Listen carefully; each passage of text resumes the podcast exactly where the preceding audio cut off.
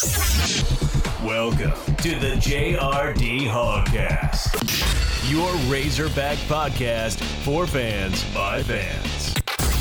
Here's your host, Dylan Lee, joined, as always, with his co host, Jordan Russell, and their producer, Luke Griggs.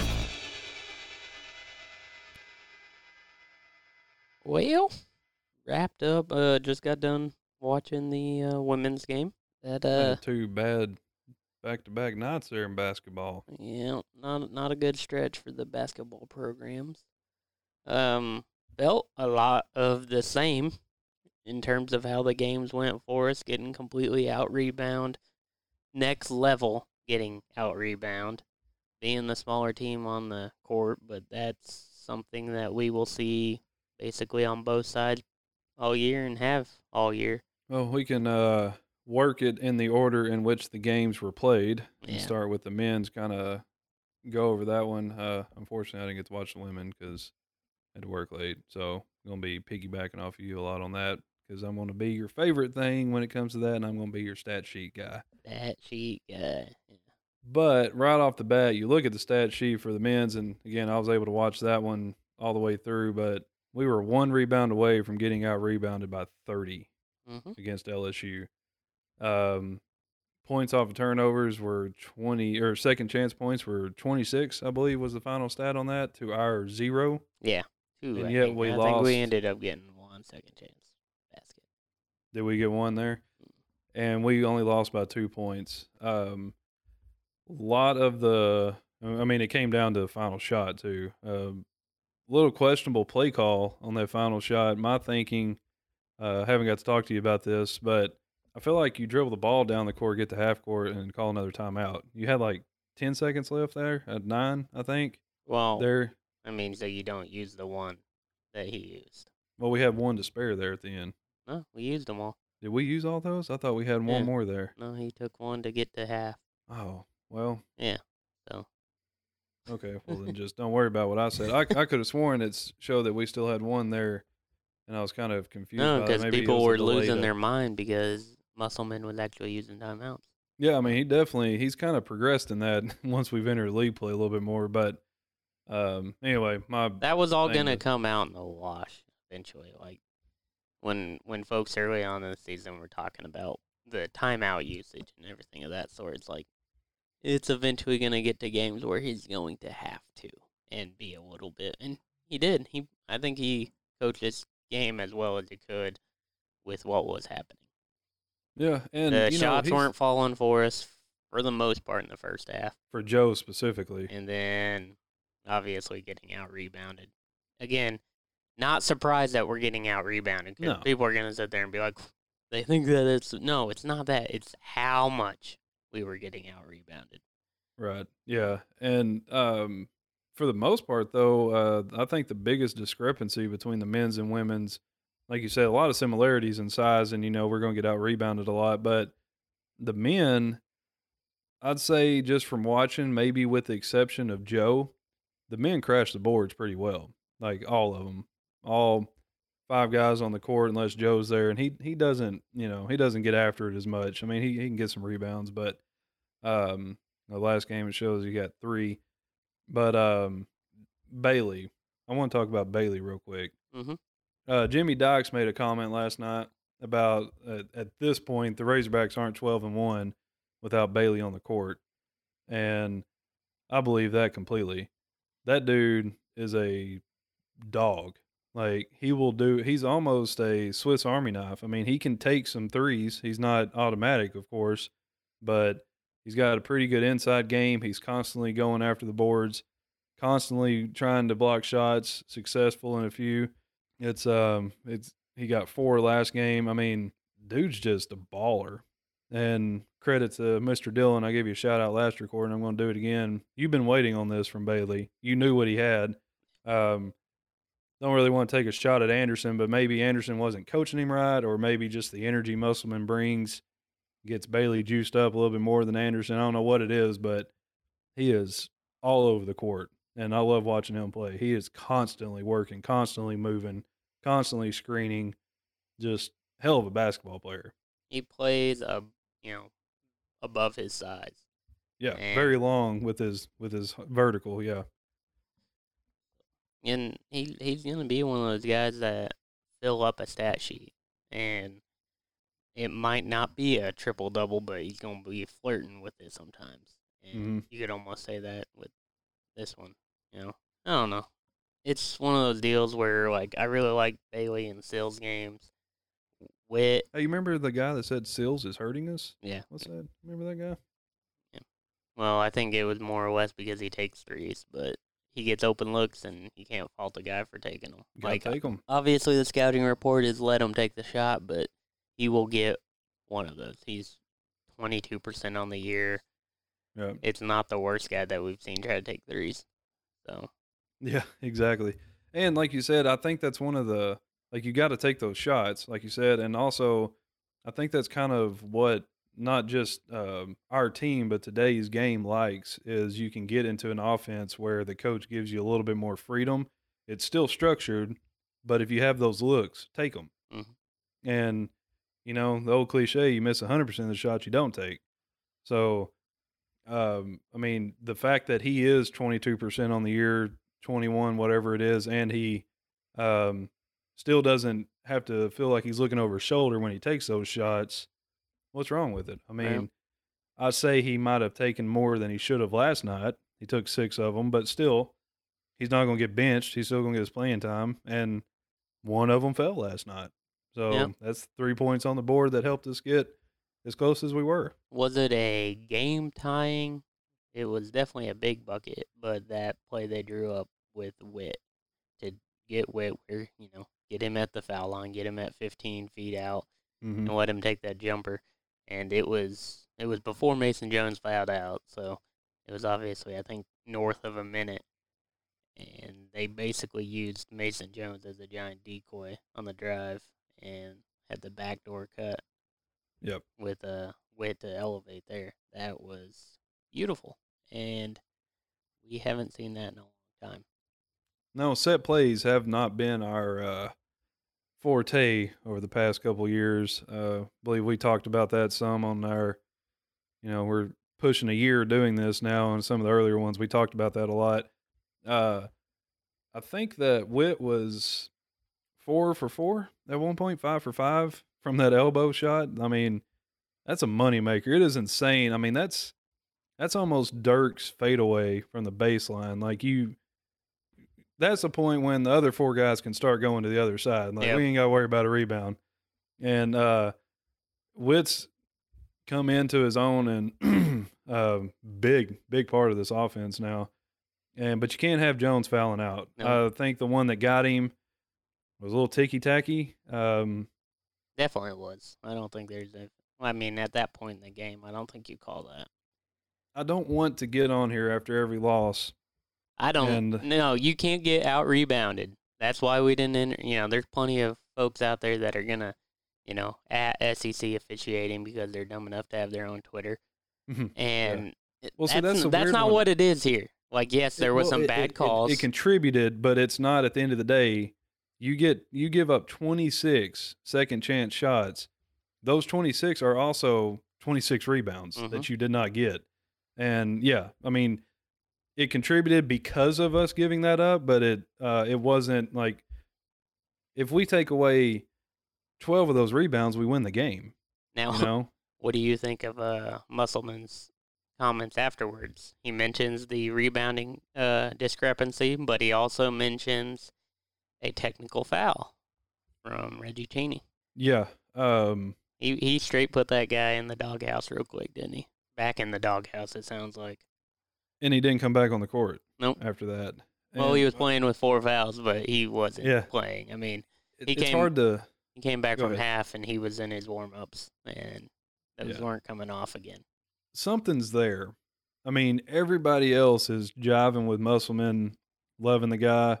Something with Chaney and Musselman just isn't.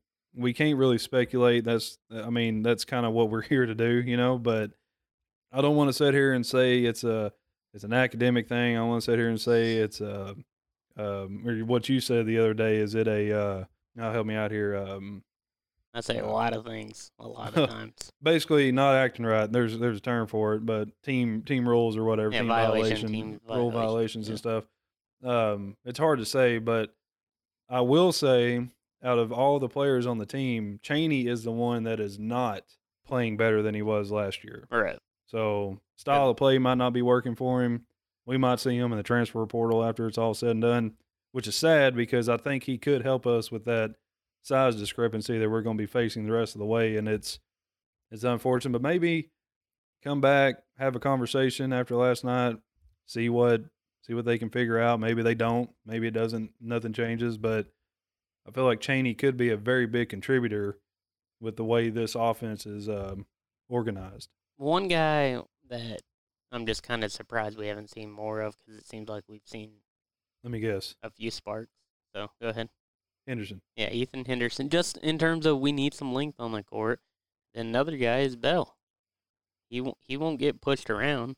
So I feel like Bell, and again, completely guessing here. I feel like Bell's probably a conditioning thing. oh yeah, I mean it's gonna he's gonna have to get worked into a different, and so it's gonna take a few games, but eventually, you know, you've got Bailey that's only he only went 29 minutes in terms of uh, I mean out of the starters that was the lowest.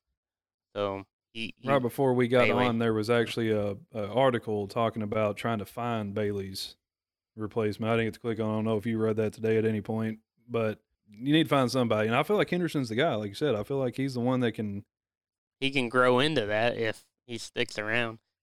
Um, with the recruiting class that we've got coming in, it's gonna be interesting where he plays into it. Definitely be looking at it right now would be a role guy, but, But you that- you feel like if if Bailey if you're doing 29 minutes, you can spell him for a little bit. I mean, I think Henderson did come in for maybe one minute or two minutes. And I feel like you can maybe even use Bell in there, especially when you're getting out rebounded like you were. Yeah, and I bet you though, I bet you Bell is someone that Musselman is looking at now because we're not going to be able to survive. We have the talent to obviously proof by the score here.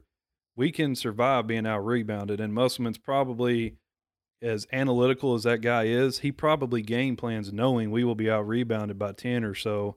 I don't think he was looking at almost thirty, but um, yeah, I mean you can work Bell in for a few minutes in a game. But Joe's got to be hitting. I mean, that's the thing.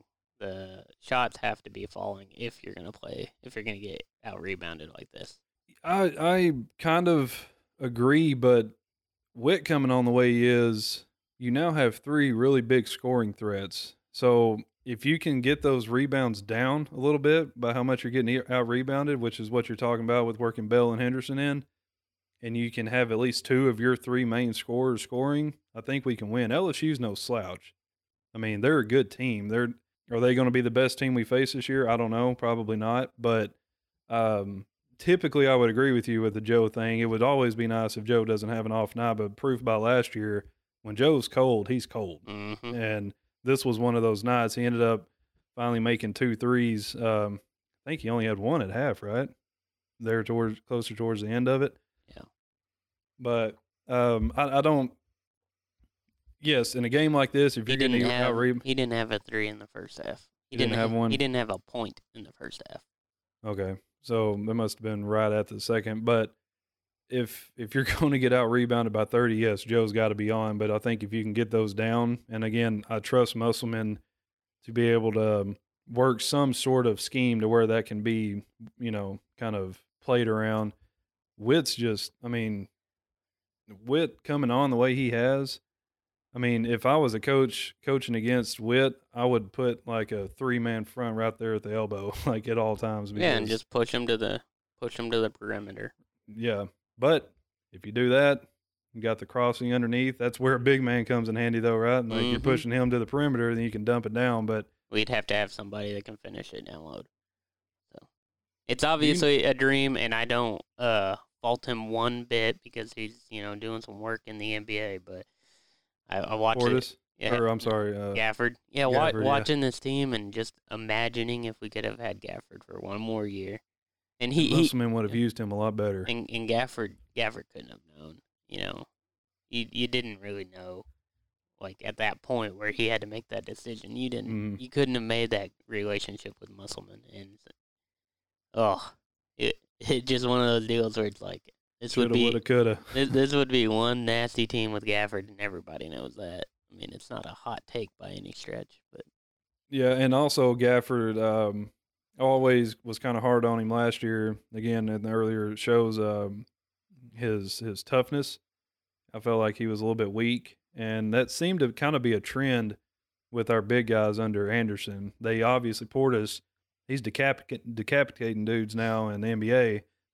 Portis wasn't that mean when he was here. He had a mean streak, but he wasn't that mean. Now he's almost taking on the role as the bad guy in the league.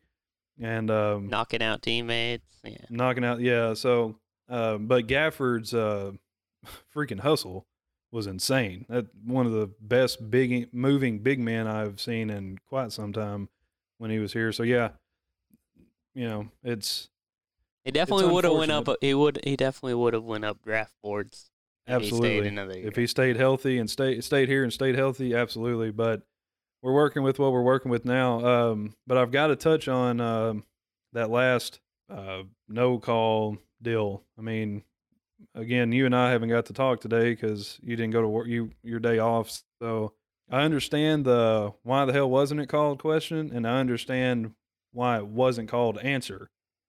But the calls being called, fouls being called leading up to that in the final minute compared to that were nothing. I mean, that's that uh that referee squad, whatever you want to call it, that that crew, that's the word I was looking for. Yeah. That crew was consistent. We calling them for LSU. So no, that's serious though, right? I, mean, seriously. I mean, they didn't change up how they called the game. So you can't again, it you can't let it go down to one shot. you can, but it did, and that one shot was uh, not obviously intended for Sills because um, Joe's got blocked clean, nothing there. That was that was a clean block, but um, would it have made a difference? Would Sills have, you know, if it had been to the foul line, would he have made both of them? Who knows or whatever. But that was, I mean, that was a straight mauling, man. I mean, at best, there's some kind of technical there, right, or flagrant. You gotta make a play on the ball, right?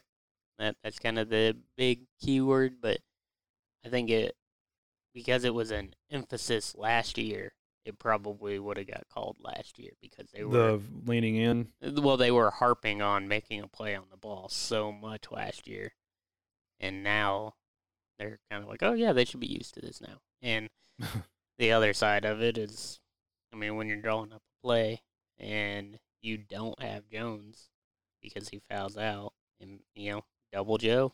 That's all you gotta do. You don't have to worry about anybody else really.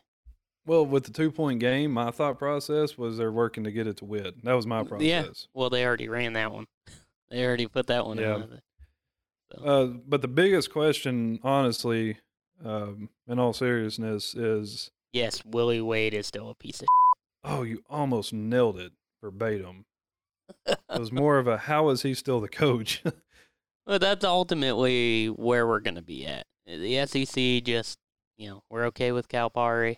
We're okay with Willie Wade. We're okay with Bruce Pearl. The, if as long as the conference gets, you know, gets the bids into the NCAA uh, tournament, they don't care.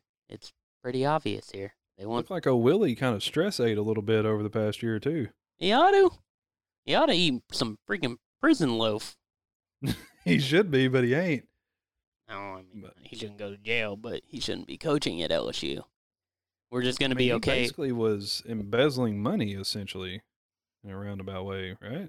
I mean, Uh, There, there was a bag man, which you know, there's there's apparently a few bagmen throughout the so SEC technically right speaking, his hands were clean because he had a bag man. Mhm. That was uh, still, I think, one of our better uh, downloaded shows over these.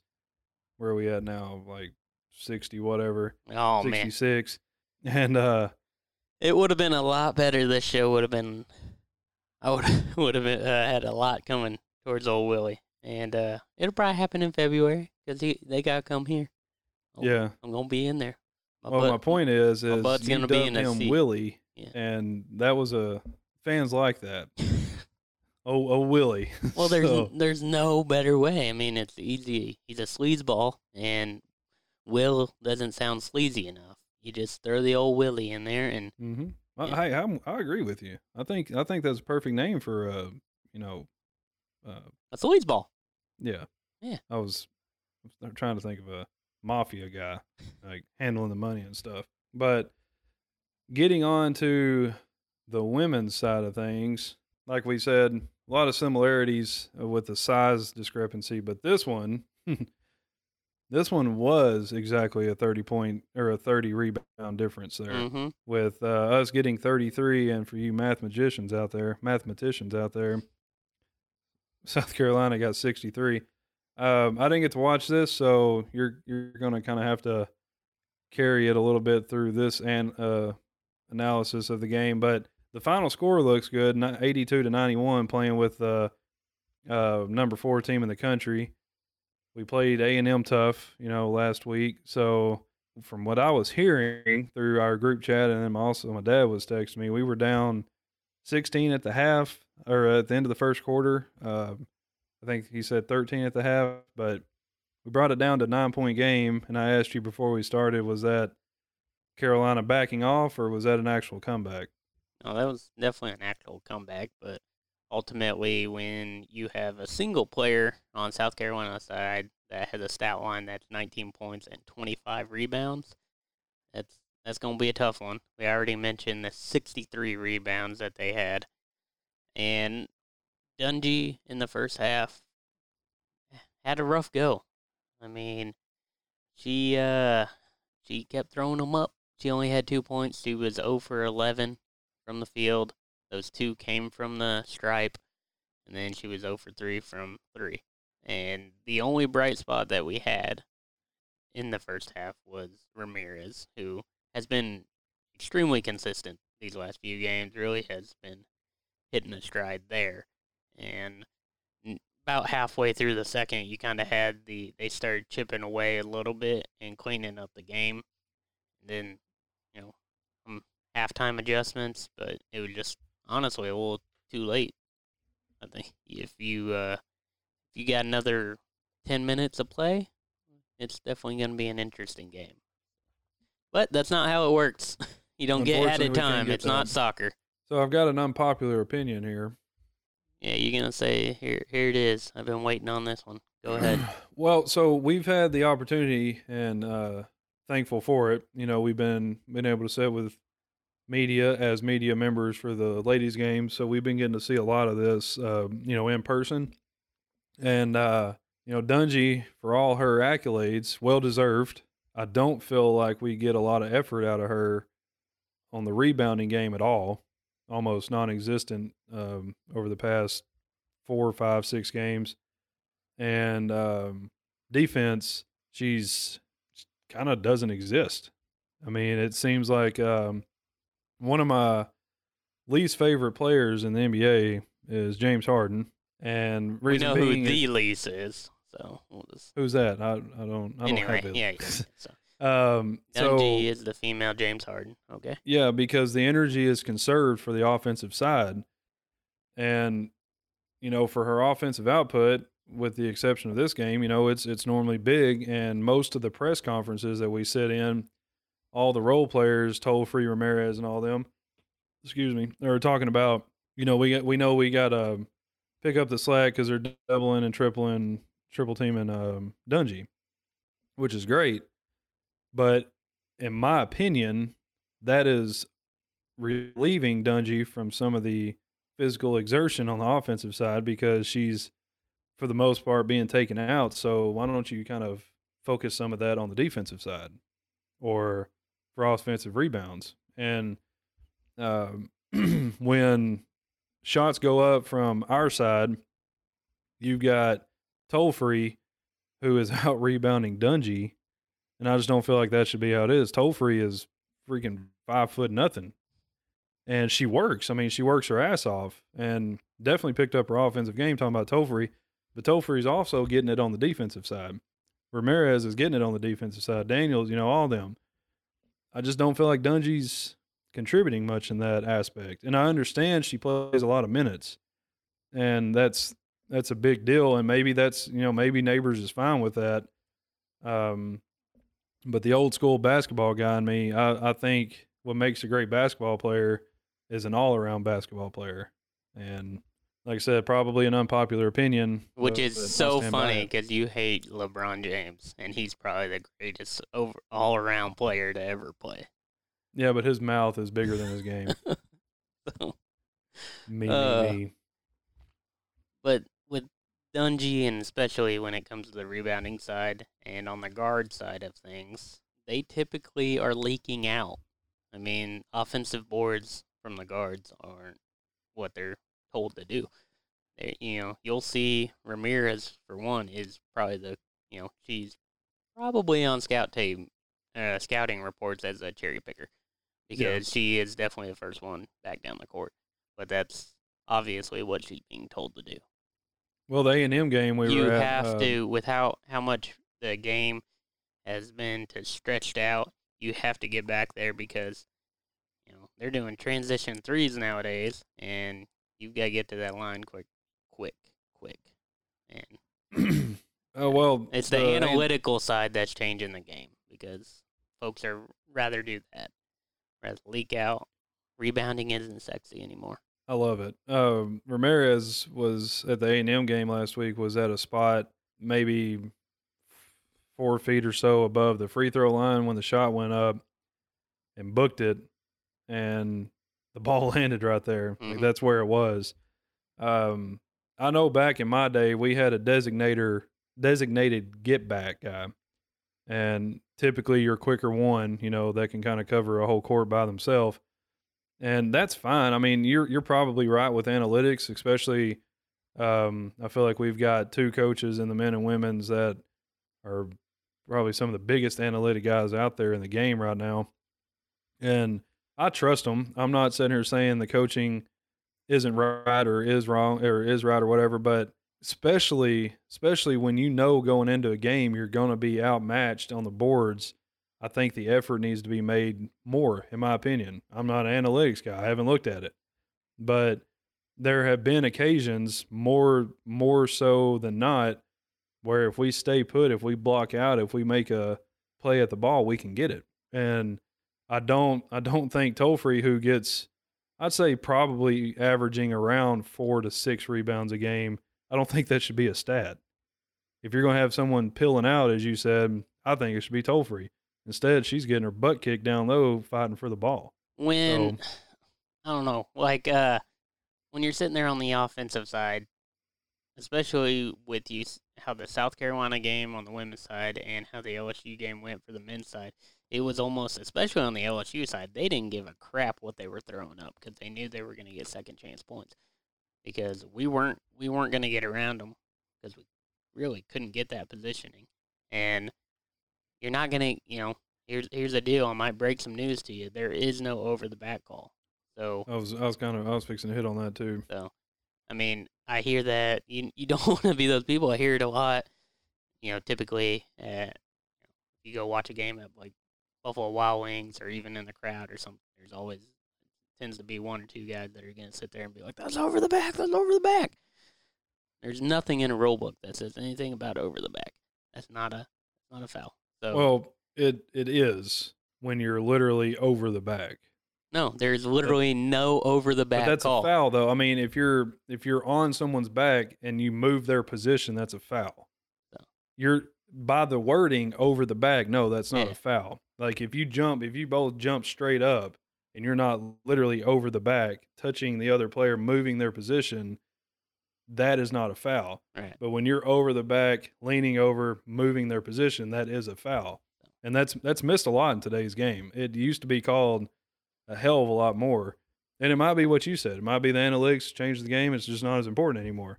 But um, again, didn't get to watch this Well, this the- game. But the- last night it was bad. on the ref side of things when it comes to it, because analytics don't really obviously play when it comes to refs. But what has hurt ref, I know performance. That's the word. Uh, the ref's performance is the fact that they have points of emphasis. So it's like you're gonna have a whole rule book, but we're gonna concentrate on these you know two or three things that were brought up to us in the off season, and that's Mhm. what we're going to be really hampering or hammering down on on the you know first few games or first few months of the season, and then they you know I've never liked that, and it happens to all the sports. Is that you'll The catch. you'll you'll start out a season and you're like okay and then about you know 30% through the season whatever the sport is the officiating changes you know typically people you know oh they get into conference play and then it's SEC officiating it's not that like we know SEC officiating especially on the football side of things has been bad but it's across the board at all levels the officiating isn't up Yep. to snuff. And it just kind of changes, like I said, through the season, and it doesn't make sense. Like you either come in with that emphasis and you have it all the way through. I think you know, um, NFL recent memory is the players coming down on the weight. You know, uh, With the, quarterback. yeah, on a quarterback. So if they bring their whole weight down, and so they you had guys trying to do these awkward maneuvers to get off of the quarterback while still tackling them and landing on themselves. It didn't necessarily seem like the safest route because the most natural deal is just to let gravity work for you. Mhm.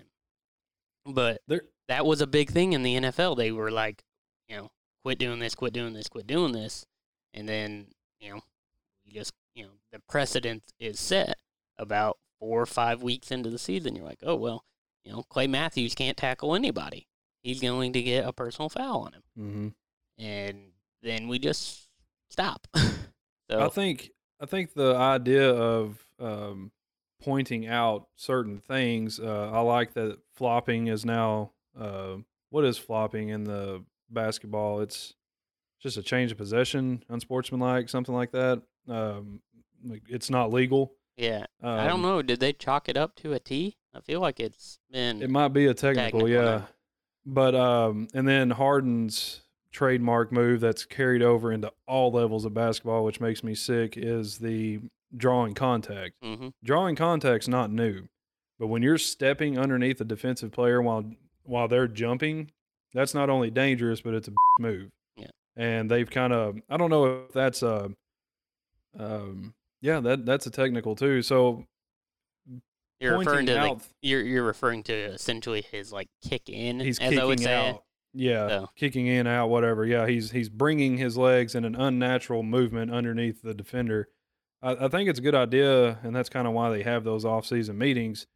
Like, point this out, point that out, but don't emphasize it. Don't waste your eyes on everything else that's happening on the court. And again, I don't think you nor I are kind of we're we're not excusing the losses because of officiating, but there's and I didn't even see this game tonight, but uh, it, it, it referees in the SEC and all you know all uh, sports are notoriously crap. They're uh, they do affect the outcomes of games more than they should, more than what their role is.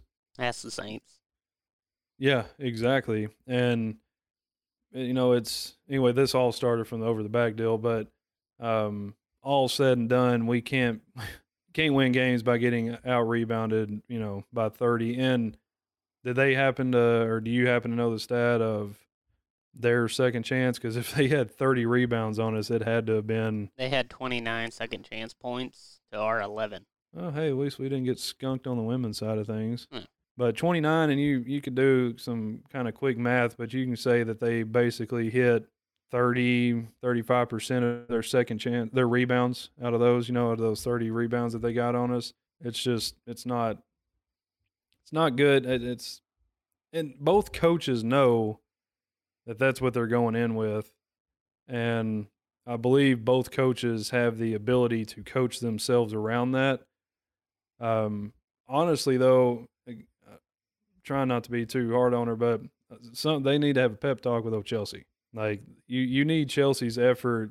And again, she plays a lot of minutes, like a lot of minutes. She doesn't normally sit on the bench very long, but you've got to be able to get that energy on both sides of the court. That's definitely unpopular opinion. I'll just say that one. So, Yeah, I mean, you're you're not going to win a game in the first half when you're shooting 22%. hmm It's not going to do it. So Um, they've got plenty to look at in this game, and I think the turnaround was impressive, and they didn't give up at all in terms of that, that whole team collectively. It just took a little bit because, you know, we're sitting here talking about Dungee, but I think Tolefree finished with 22 points, and at halftime she was she had two points as well. So, I mean, it was a collective effort in the you know first half of being pretty bad. I mean, No. there's no and way see to- the you got cut last- right through it. It was it was a bad outing that first half, and they cleaned it up, and they wish they had a you know another half to play. Yeah, in the A and M game, they came out. Uh, we I keep referring to that because we've not recorded since we were there, but uh, we recorded right before we went there. But the um, the first quarter for them was god awful, and I think uh, they came back and ended up shooting somewhere around sixty percent in that second quarter, which got them back. And then also in the third, they came out hot. So adjustments are definitely something that they're they're capable of. They're pretty consistent at, and we knew this though. We talked about it. I mean, for both teams, men and women, getting into SEC play is when we're kind of going to get to see who they really are. Not that they don't deserve to be ranked or anything like that, but you know, neighbors took over a pretty awful team. Musselman took over a pretty mediocre team, and they're both. It was neighbors in his third year. Yeah.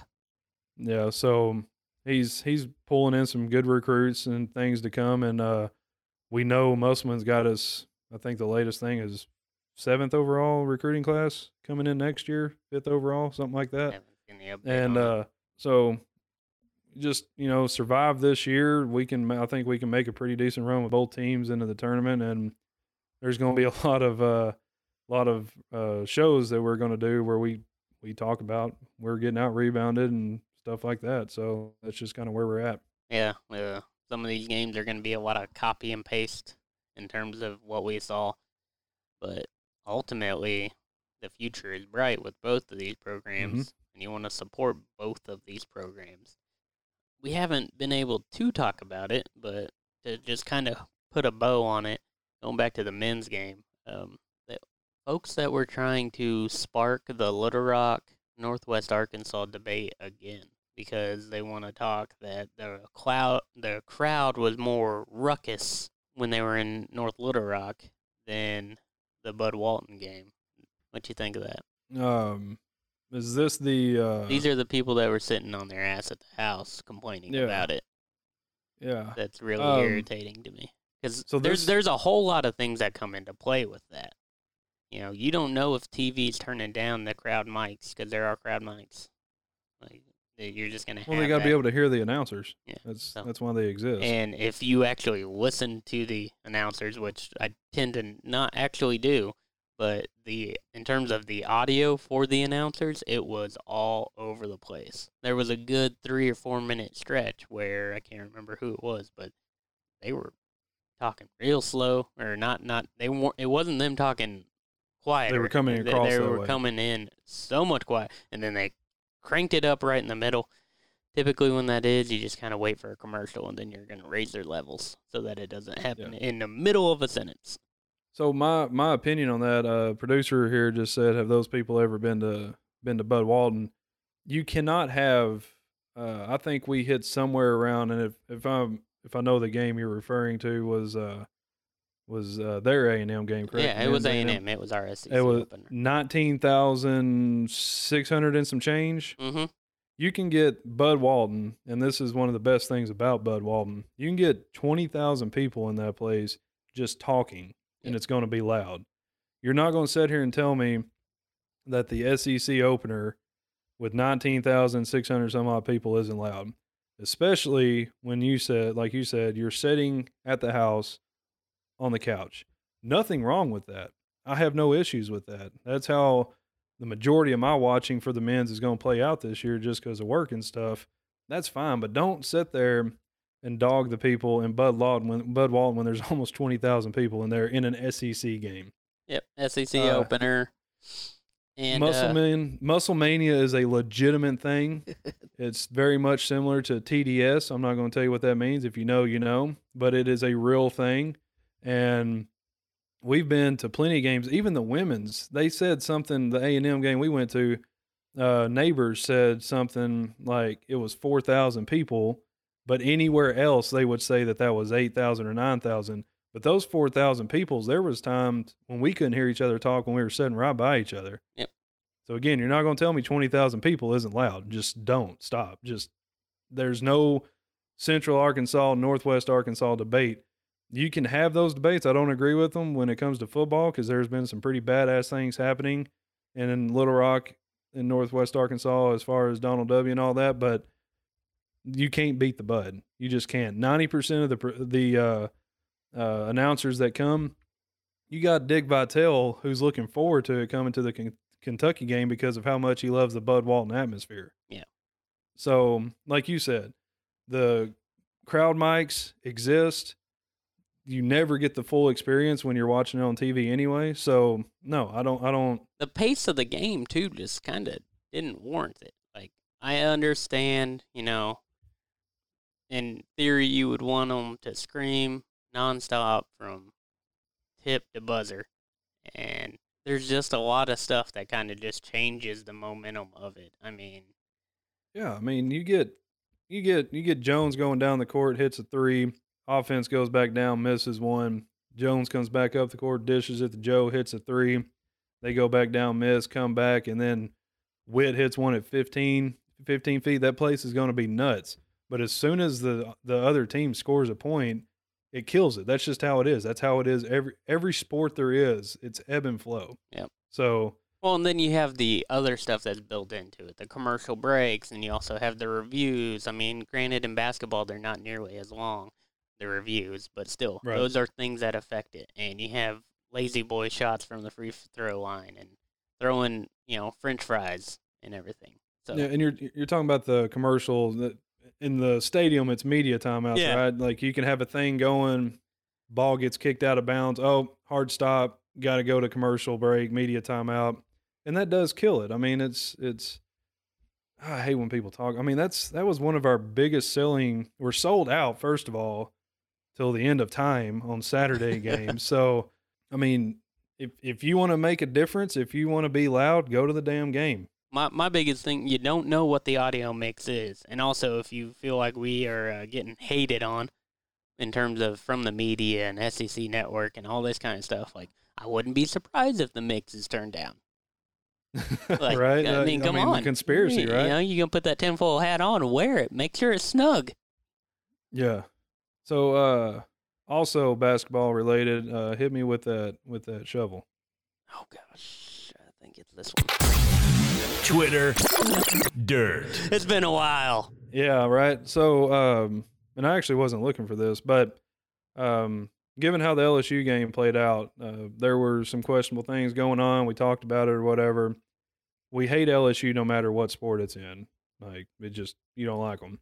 But there was a guy who has a um parody account for uh Hunter Yurachek. And I think we've actually even said something about him Yeah, being yeah, funny yeah, at one yeah. but he came out and uh, said on a article that was written about the officiating or a take that was written about the officiating and responded with they deserved Katrina and that's garbage. Katrina was a very very very bad natural disaster. Lives were lost, families ruined. Uh, parts of Louisiana is still recovering from that, and that was what 15 years ago or something like that now. It's been a long time. And there's no place for that. And the reason, aside from just the fact that that's terrible and you just don't say things like that, again, it goes back to families of recruits on Twitter, uh, coaches on Twitter. You know, we've been doing a lot of coaching searches and hires and stuff. You, that single thing could prevent the best recruit in the nation coming here that single comment right there. Like, what the hell is wrong with those people in Arkansas? And I feel like that goes across the board. It could have been from anywhere, and somebody reads that. Me personally, uh, I've got two daughters. If you know, neighbors is still here, and you know, I'm going to produce some basketball badasses. Let's just face it.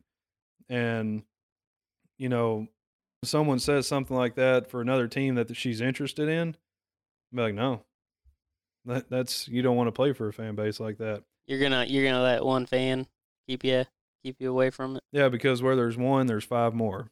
Those people have friends. And You're gonna let one fan that's hiding behind a Twitter profile. Yeah, It's one thing. would. It, it, I mean, with with something like that, that's terrible, dude. That's not fire Musselman or fire whatever. That's that's basically saying they deserved for people to die in their state because they're LSU. That's garbage, man. I mean, yeah, it's it's an awful take and everything of that nature. I mean, it shouldn't be. It's not. It's not a take. It's it's a terrible statement overall, and it's not too surprising. You know, you're relatively new into the deep diving of Twitter and the Twitter dirting and digging. Mhm. So that stuff is happening right now, every second on Twitter. Horrible, unspeakable things happening on Twitter right now. And that is simply because people can hide behind either a egg because they don't even want to have a profile picture, or they can hide behind a parody account. Just because you're trying to be funny and you say it's a parody account doesn't mean you can say stuff that's that god awful. Mhm. I mean, you you still are a person that are t- is typing that either on your phone or on, on the keyboard. Someone is doing that, so it has to go through a brain at one point. But ultimately, that's what you know, keyboard commanders or what's our boy Leo said. I think yeah. Keyboard warriors. I think, well, I call them keyboard warriors. He uh calls them Oh, Leo. yeah, he- yeah, yeah. keyboard commandos, I think. But ultimately, they can hide behind that, so it's not gonna stop, and it probably would just get worse. which is very very sad. Yeah. But in other news, Mississippi State actually came out looking. We're moving on to football. Yeah, Came yeah, out yeah. looking uh, a little better than we expected. Yeah, they hired themselves a six and six Pac-12 coach Yeah. Um. So the the that lost at yeah. that, that lost at Air Force, but you know, Well, because he was working the paperwork, man. No, climbing uh, high. I will say, as far as name hires go, which we made very clear during the coaching search, that's you know we want a name, but we don't have to have just a name, and we proved that by how much we love the Pittman hire. But um, given the timing of the letting Moorhead go and who they were able to get, I've got to throw out a touche. Um, if Arkansas did that, I wouldn't like it, but the fact that they were able to hire Mike Leach in under a week at the timing of the firing, I I don't think that's awful. Now, do I think that he's going to be a threat to us? No, but It's gonna take a little bit to get an air raid there. it's going to take him a bit. Well, he has no quarterback, so that's Yeah. that's one thing. But um, I mean, SEC Which- media days are gonna be rocking. Like it's already a boring event already, but this year's SEC media days is gonna be top notch. Like East coach, might might as well not even show up. Just leave it to the SEC who's, who's the most fun East coach or most verbal? Is it Well, I mean, you got Eli Drinkwitz, who probably won't even know when to show up because he'd be at the he- Sun he's going to still have his damn Sun Belt cue cards with him? He's gonna be at the Sun Belt uh, Man, it's crazy days. how quick you realize that wasn't good. it's like like you wanted him, Drinkwitz, and that first presser presser, you're like, well, bullet dodged. That's okay. I wanted him in um, some role just to kind of see. His his name is is is escaping me like crazy. Uh, Vanderbilt's coach Derek Mason. Mason. He's probably the most fiery guy they got as far as just interesting interviews and stuff. Kirby's not gonna light it up. Uh, Herbie won't do nothing. Pruitt. Pruitt's, you know, basically Saban. if you're, you know, split off of that Saban deal, you can't say words. Um, yeah, I don't know. That, that's about it. So, but on the West, Muscleman or not Muscleman, Muschamp. Uh, Muschamp kind of. yeah, he's kind of a little I'm goofy surprised- I'm sometimes. surprised he's held on. Honestly, At Florida? no, he's at uh. Oh, Muschamp, Jesus, Muschamp, South Carolina. South yeah, Carolina. But he was, was at Florida. I'll give you that. So yeah, yeah, yeah. No, I was thinking of um, and then Mullen, I don't get. Yeah. Mullen. He's kind of goofy. Mullen's kind of goofy. But So- anyway, we're looking at Mike Leach now. Talking about Lane the Kiffin. West, know. Yeah, Lane Kiffin, Saban, whatever. Gus, he's always talking to somebody. Ed Orgeron. and Drinkwitz. So I feel like Pittman and Orgeron are going to get along swell. There's a lot of people that were just like, you know, we saw one tweet going around that said something like, "This is the SEC West coaches," and then there's Sam Pittman. Like people are wanting to shit on Sam Pittman, and then it's like, "Good luck, Arkansas." I think is how they ended it up, and it's like, really? That's fine. They So- don't know so- what they're talking about. So Mike Leach is gonna go in there and turn around. I mean, freaking Joe Moorhead was six and six in the SEC. Yeah. Mississippi State's now a winnable game because of this hire. Oh, absolutely. It was when he got fired. It was when Joe Moorhead was still there. I think it was a winnable game. So, Well, okay, so I'm saying Mississippi State should be a win now. oh, should be a win. Right. M- because much or uh uh Leach has taken over I mean, this is a Bielema to Morris type change that he's fixing to have to pull well, yeah, you're kind of but I'm saying they're a power run team. They're not a they're not a freaking air raid team like Leach is gonna try to implement. And like I said, no quarterback. So I feel like that's I, I feel like we got a legitimate shot now at that game. Sometimes I shouldn't look at the chat. Why is that? We got Homer producer Luke chiming in on the West. The only ones who'll lose is Saban and Farmer O. Ugh. Well, that's wrong. but like your like your optimism. Mailbag. So I get to we we only got one bowl game left. we do. And I uh not gonna lie, uh Andy, I'm gonna go on ahead and pull that up because he he took the wind out of my sails a little bit. Because so New Year's Day kicked my ass on not because I was hungover, but because the bowl games I picked. I think I dropped like freaking six between New Year's Eve and New Year's Day. Andy Yeah. shot above me, and shout out to Dalton too. He uh he jumped up there and was making moves, and I think um Hamilton, was up there too. Yeah, and so it- basically uh, we were neck and neck, and then I think Andy jumped ahead of me by like two games or something, and then it came down to Miami of Ohio and Louisiana, and I'll be damned if Miami Ohio didn't take care of business for me. So The beauty Talk- of bowl pick'em games is right, that not the national championship, not what we got coming up Monday. This one. I told uh, told my fiance I was like yelling and like I can't let Andy win. I've got to be able to get on the show and talk to Andy. then that game ended, and Andy said the nicest thing to me that he's ever said in his life. Says, uh, "Congratulations, Jordan. Good call on the games. Bill Napier is gutless to let that Ohio team stick around like that. Glad Arkansas never looked at him to come here." What really got me was the idiot coach in Indiana not having his team ready for the obvious onside kick coming in there. Game that let Tennessee come back and win. That's the game that cost me winning this year. Now, Dylan, you can't go changing the format next year. The only fair way to do bowl picks is against the spread. Confidence picks are for wussies. And then finishes it with congratulations again, Jordan. So, Andy, I'm not gonna lie, you're the bigger man here. I um, I was gonna come in talking uh, mainly because you jumped on early about getting that trophy ready. But uh, it was fun. We went back and forth. Uh, probably the most fun I've had, obvi- honestly, with Bo Pick'ems because Andy got in. Um, Hamilton, I'm, his first name is his name Andy. I feel like his name was Andy. No, his Hamilton. first name's Hamilton.